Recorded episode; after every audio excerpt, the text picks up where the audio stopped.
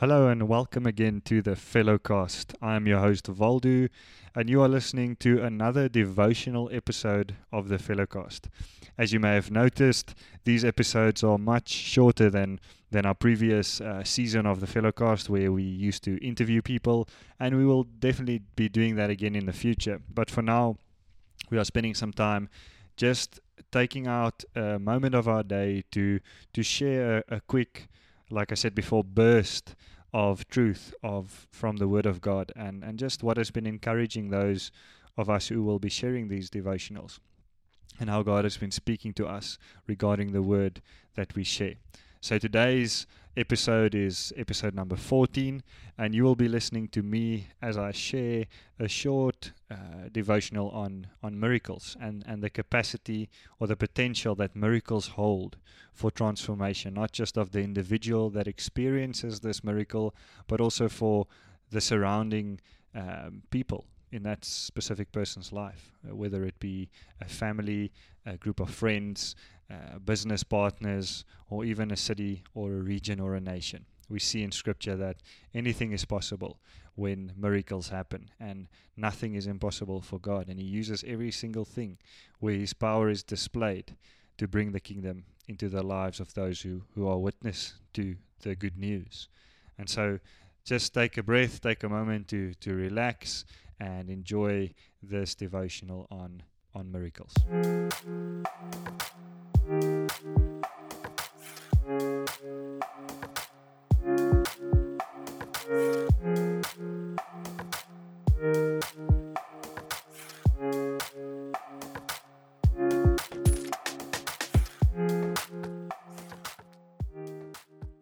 Today, I want to sh- share with you just on the power of miracles and the power that miracles have, um, the capacity that miracles have to really transform more than just the person um, healed or who, who experienced this miracle. And, and the scripture that I that I just want to uh, get into in regards to this is in, in Acts chapter 9. And we read in Acts chapter 9 from verse 32 that um, as Peter was traveling from place to place, he also came down to the saints who lived in Lydda. There he found a man named Aeneas, who was paralyzed and had been bedridden for eight years. Peter said to him, Aeneas, Jesus Christ heals you. Get up and make your own bed. And immediately he got up. So all who lived in Lydda and Sharon saw him and turned to the Lord. Let me just read that last verse again. It says, So all who lived in Lydda and Sharon saw him and turned to the Lord. Now this is a extraordinary scripture. If you if you read it with care and you and you really take into consideration the the weight of of the matter you realize that what happened here was that Peter took the time to to heal one person by the power of Jesus Christ. And because of that miracle a whole region uh, experienced revival.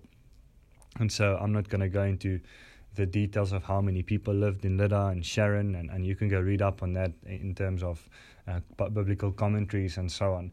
But it but it really is uh, it is said to have been a region um, uh, within um, the mountain ranges of of uh, I think it was Mount Mount Carmel, um, south of Mount Carmel, and so. Th- it was a place where many people actually lived and resided and had seen this person um, bedridden for eight years and and so in an instant this man Aeneas uh, is is healed and his life is transformed. And not just himself but the whole city the whole town the whole region therefore turns to Jesus Christ as their Lord and Savior.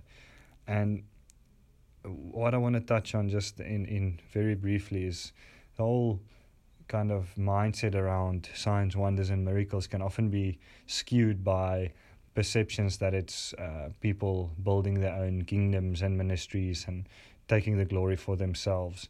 But even in scripture, um, Jesus said to his disciples, you know, they were coming to him and said, Well, those guys are baptizing and these guys are casting out demons in your name. And Jesus said, It's okay. If if they're not if they're not against us, they're for us. And so regardless of what someone's um, method or or motivation is to to see miracles happen. If if Jesus is glorified through it, if people come to salvation through it, all the glory to God and praise God for for what it is able to achieve. So I want to encourage you today to say to you that there are miracles waiting to happen all around us.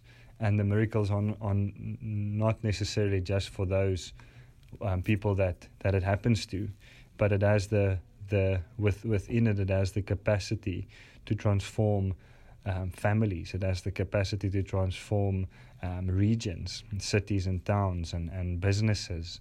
Uh, wherever wherever this may be happening, we need to believe that when we read in Acts chapter nine how one miracle changed the whole region or a whole city, um, it can happen again. Jesus wants to do it again.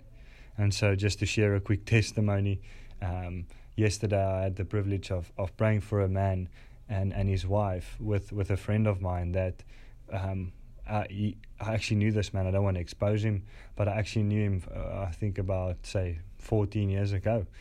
And randomly, we would say he rocked up and we got to pray for his wife. And she got radically healed from arthritis um, in her jaw. She could open her jaw again. Uh, she hasn't been able to do that. And, and the Lord just really touched them. And so we don't necessarily see the, the outworking of this miracle beyond them, but we need to believe that they carry with them the testimony of what Jesus has done.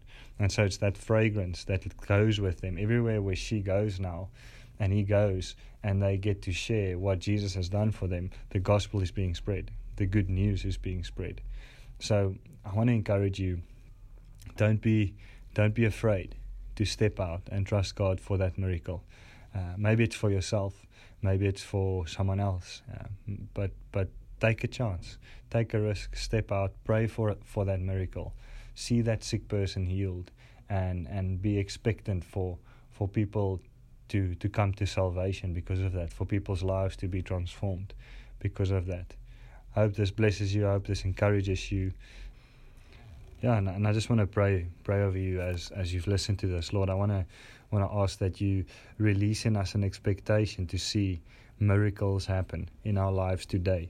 Um, that when we walk past the lame and the limp and the destitute, Father, that we will be like like Peter, and traveling from place to place, just bringing the good news, sharing the gospel, healing the sick, cleansing the leper, casting out demons, and, and expecting you to take it further, Lord, to take it from where someone's body is transformed to seeing their, their soul saved and not just their own salvation, Lord, but the salvation of those that they will encounter, Lord. Thank you for these testimonies that we have as not just our own, but as yours, Lord.